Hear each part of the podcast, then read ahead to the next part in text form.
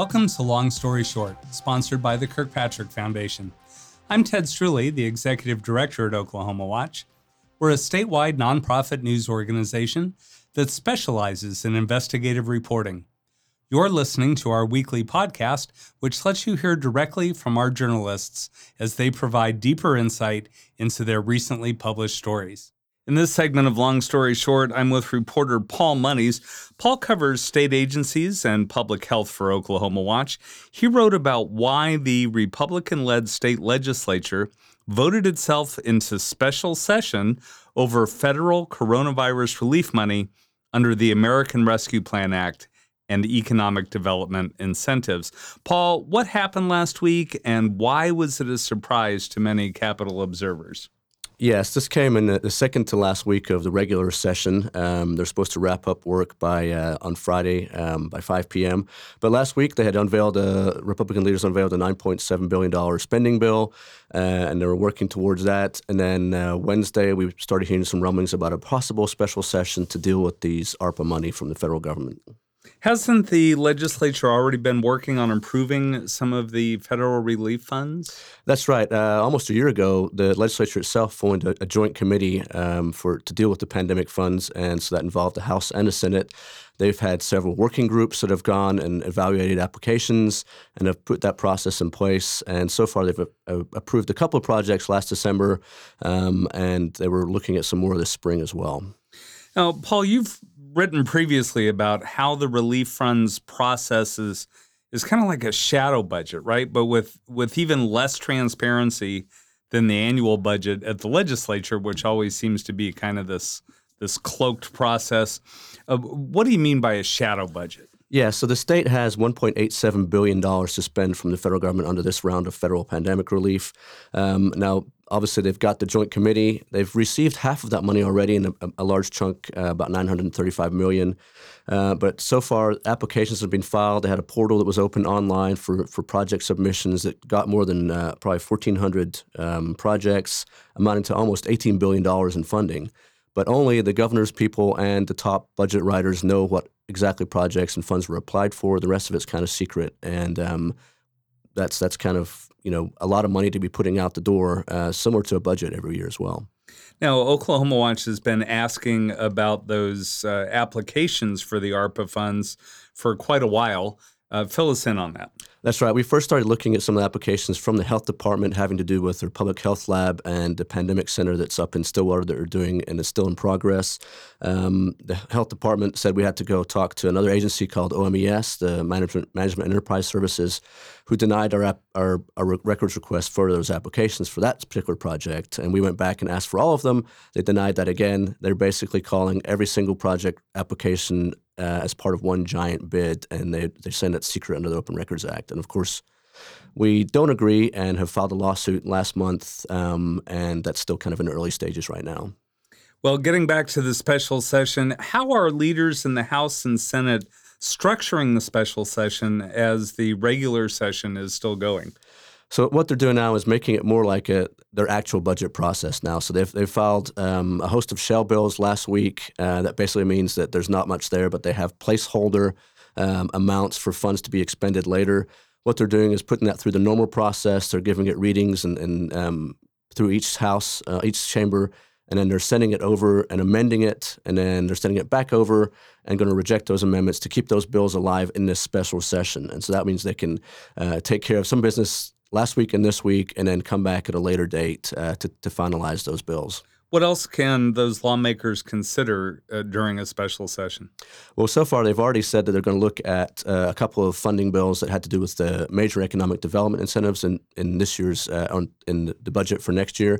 That includes um, something called Project Ocean, which is thought to be to attract a Panasonic for a battery plant somewhere in northeast Oklahoma. Um, that's six hundred ninety million dollars they've set aside um, for that, and then there's another two hundred fifty million dollars uh, that they're they're planning to, to spend on rural economic development. Those two things are also included in the call as special session. And what did the governor have to say about the special session?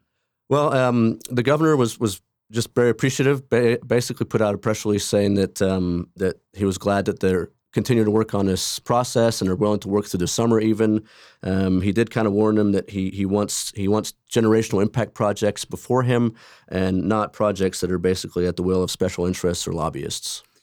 How long can the special session go? Well, it can actually go until um, the end of the, the legislative session. So that's le- legislature side. So that means it can go all the way through this year.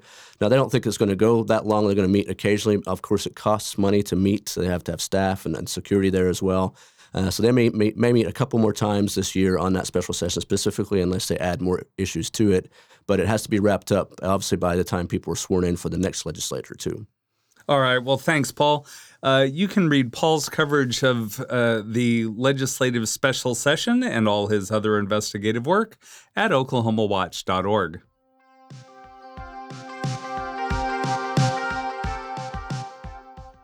In this segment of Long Story Short, I'm with reporter Whitney Bryen, who covers uh, vulnerable populations for Oklahoma Watch. That topic has uh, led her to a number of stories covering domestic violence. And in a recent story, she caught us up on a statewide nonprofit, the Oklahoma Coalition Against Domestic Violence and Sexual Assault, that is supposed to help and support victims, but is currently under the microscope of the federal government. Whitney, why is the federal government interested in the Oklahoma Coalition Against Domestic Violence and Sexual Assault? Well, Ted, back in 2020, some employees of the nonprofit um, wrote into the federal government as whistleblowers to say that they felt the money that the nonprofit had received from the feds was not being used as it should. It wasn't being tracked well, it was very disorganized, and they were really concerned about the use of that public money. What did they do during the audit? What did the auditors find?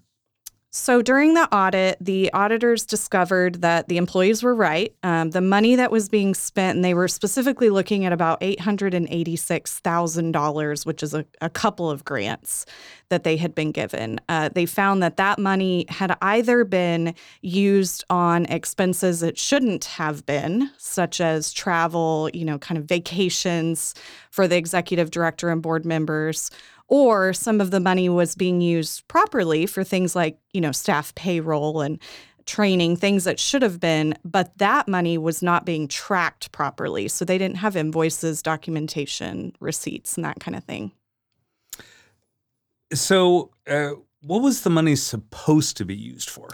Yeah, the money is intended to support abuse victims and advocates who help them across the state. So the idea is that this coalition supports shelters and crisis centers that support victims. So they provide things like training for advocates, uh, emergency relief funding.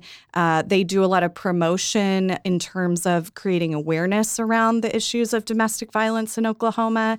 And they also lobby the legislature to change policy to help victims.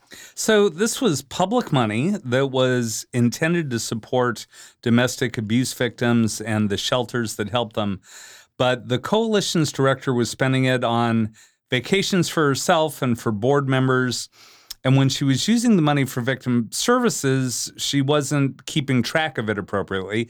So now the feds are scrutinizing all that spending to determine if the nonprofit needs to repay any of it or if they should be able to uh, get more public money in the future. exactly, that's right. Okay. Um, what changes have been made in response to the audit? So, after the audit uh, began, the organization made quite a few changes. Firstly, they fired the director who was being scrutinized and, and who was spending that money over several years. Um, several staff members also left on their own accord, um, and then same with with board members. There were several board members who also left the organization. Um, of course, those folks should have been overseeing what the director was doing. So we have uh, currently there's a an associate director. She is the only staff member who was there at the nonprofit during this audit who remains at the organization. So she's taken over as associate director, and there's a, basically a brand new board who's creating a lot of policy changes around looking into the financials on a more regular basis. Do we have a sense of what sort of penalties uh, the coalition might face? You know, we know what could happen. Uh, what we're being told is that they could have to repay uh, some of that money or all of that money that that was found to be misspent.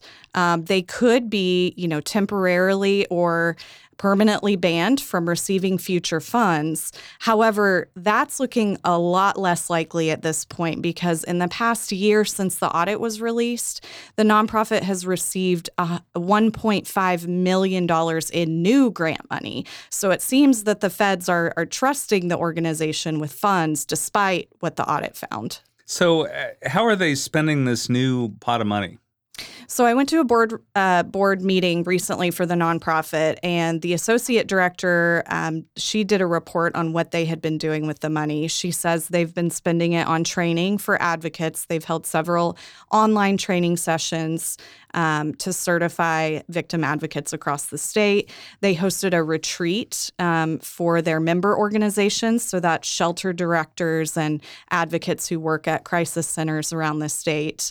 Um, and then they're also spending some money on getting new staff in there to replace the folks who left. So, what what's next? Well, it's kind of a waiting game at this point. Right now, the feds are still scrutinizing that money. Uh, the Office on Violence Against Women is looking at basically every expenditure of that $886,000. So they're going through and, and looking at any documentation that might support those funds and how they were spent, where that documentation is missing, and then deciding did that expense fit into the grant guidelines. So once that process is finished, then they'll be able to hand down any penalties or consequences as a result of how that money was spent. So we're just waiting for them to do that. But I'm hearing it could be another year before we really hear the final results. All right, thanks, Whitney. You can uh, read all of Whitney Bryen's coverage of this story and all her other investigative work on our website, oklahomawatch.org.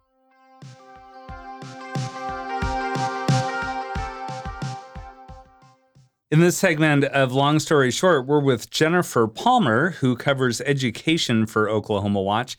In her latest story, a collaboration with the Frontier, she revealed the organization's bankrolling Secretary of Education Ryan Walters nonprofit as part of a months long project investigating the governor's coronavirus relief programs for education. Jennifer, what led you to this particular story? This story came out of a previous investigation that we published a couple of weeks ago about the digital wallet program that the Stitt administration created with the federal co- coronavirus relief funds. And in that story, we found that Walters, Ryan Walters, the Secretary of Education, was very involved in uh, setting up this program which had a lot of problems, a lot of unauthorized spending, and is now facing an audit by the federal government. Now, uh, Walters, uh, as we mentioned, is the executive director of a nonprofit. How much does he earn uh, as the head of Every Kid Counts Oklahoma? We found that he earns a salary of at least $120,000 as executive director for the nonprofit. He also collects a salary as Secretary of Education, and that's at least $40,000. That's new. That position previously was unpaid, but now he does collect that salary. And he's a teacher, right? So uh, is that 140,000 or rather 160,000 or more? Is that on top of his teacher's pay? He actually teaches a class online and does it on a volunteer basis. He's unpaid as a teacher. Okay. So, what organizations are funding Every Kid Counts Oklahoma, and and what do we know about them? We found a couple of big big names, well-known organizations that contribute to Every Kid Counts Oklahoma. The biggest one in uh, that we found was the Walton Family Foundation.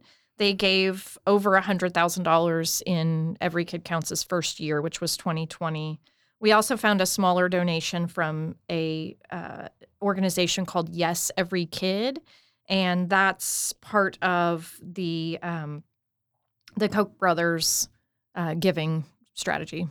Okay, so let's take the Walton Family Foundation. They've given more than a billion dollars uh, of their fortune to educated related uh, organizations. What kind of school programs do they support and, and why? One of the main things that the Walton Family Foundation supports is charter schools. They've given lots and lots of money to um, open new charter schools, expand charter schools, and also um, pay for buildings like for charter schools that are just opening. They don't talk about their giving strategy too much, but I did find an article where um, they said that that is part of what they see uh, uh, as helping kids, especially in urban communities, underprivileged kids, low income kids, giving them additional opportunities. But it's also part of this market based strategy where schools, when faced with competition, they expect schools to either improve or lose students and ultimately close if they can't compete. Now, how did you gather that info? Did you get it from public records? The Every Kid Counts Oklahoma, the nonprofit, does have um, some public records. Their annual tax form is public, and we did get that. Um, it had some salary information, but it because it was 2020, the year they formed, it was minimal. Uh, it was only for a couple of months, so it wasn't a full year salary. We also got some internal documents that showed his um, contract. Okay. Um, why do you think the public needs to know uh, how much Ryan Walters is earning? It's an important question because he's a public servant. And just like lawmakers or elected officials, we expect um, these folks to be um, serving the public. And in particular, in this case, the kids and students of Oklahoma. And so, you know, who's paying his bills is a factor in who he's really working for. Does his salary and where it comes from, uh, does that break any rules? We talked to a couple of ethics experts for this story. Um, one of them said that, you know, anything that even raises the appearance of a conflict of interest could be a problem. The ethics rules don't prohibit um, appointed officials from having outside employment, but there are some, um, you know, restrictions on whether they can take employment that, you know, basically if they were paid extra because they're an elected official or anything like that. We didn't find any evidence of that. All right. How did the governor's office respond to the story?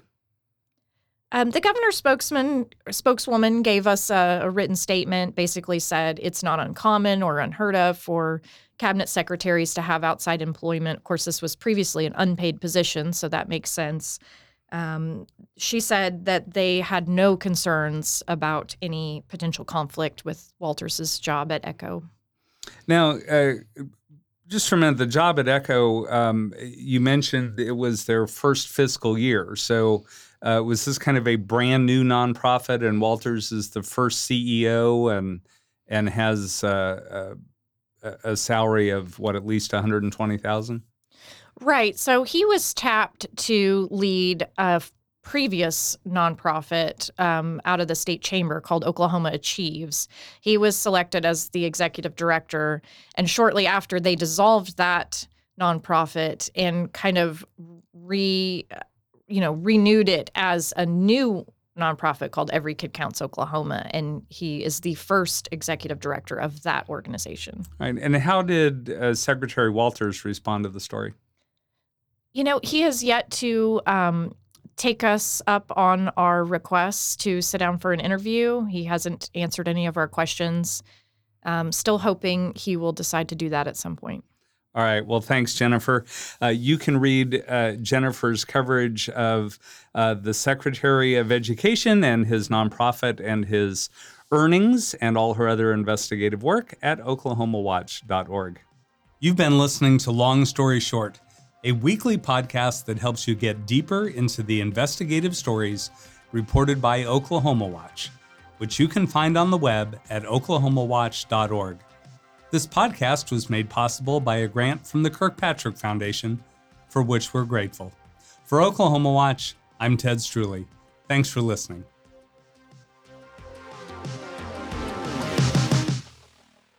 Oklahoma Watch is a nonpartisan, nonprofit news organization. That means that we rely on readers and listeners like you to help fund the important work that Oklahoma Watch does throughout the state. We're in the middle of our spring fundraising campaign. If you enjoy the work we do, if you feel as though you benefit from it and the state of Oklahoma benefits from what we do, please take a moment to visit our website and make any contribution that you're comfortable with $5 a month, $10 a month, whatever's comfortable for you will help keep this important work going. Visit our donations page at oklahomawatch.org.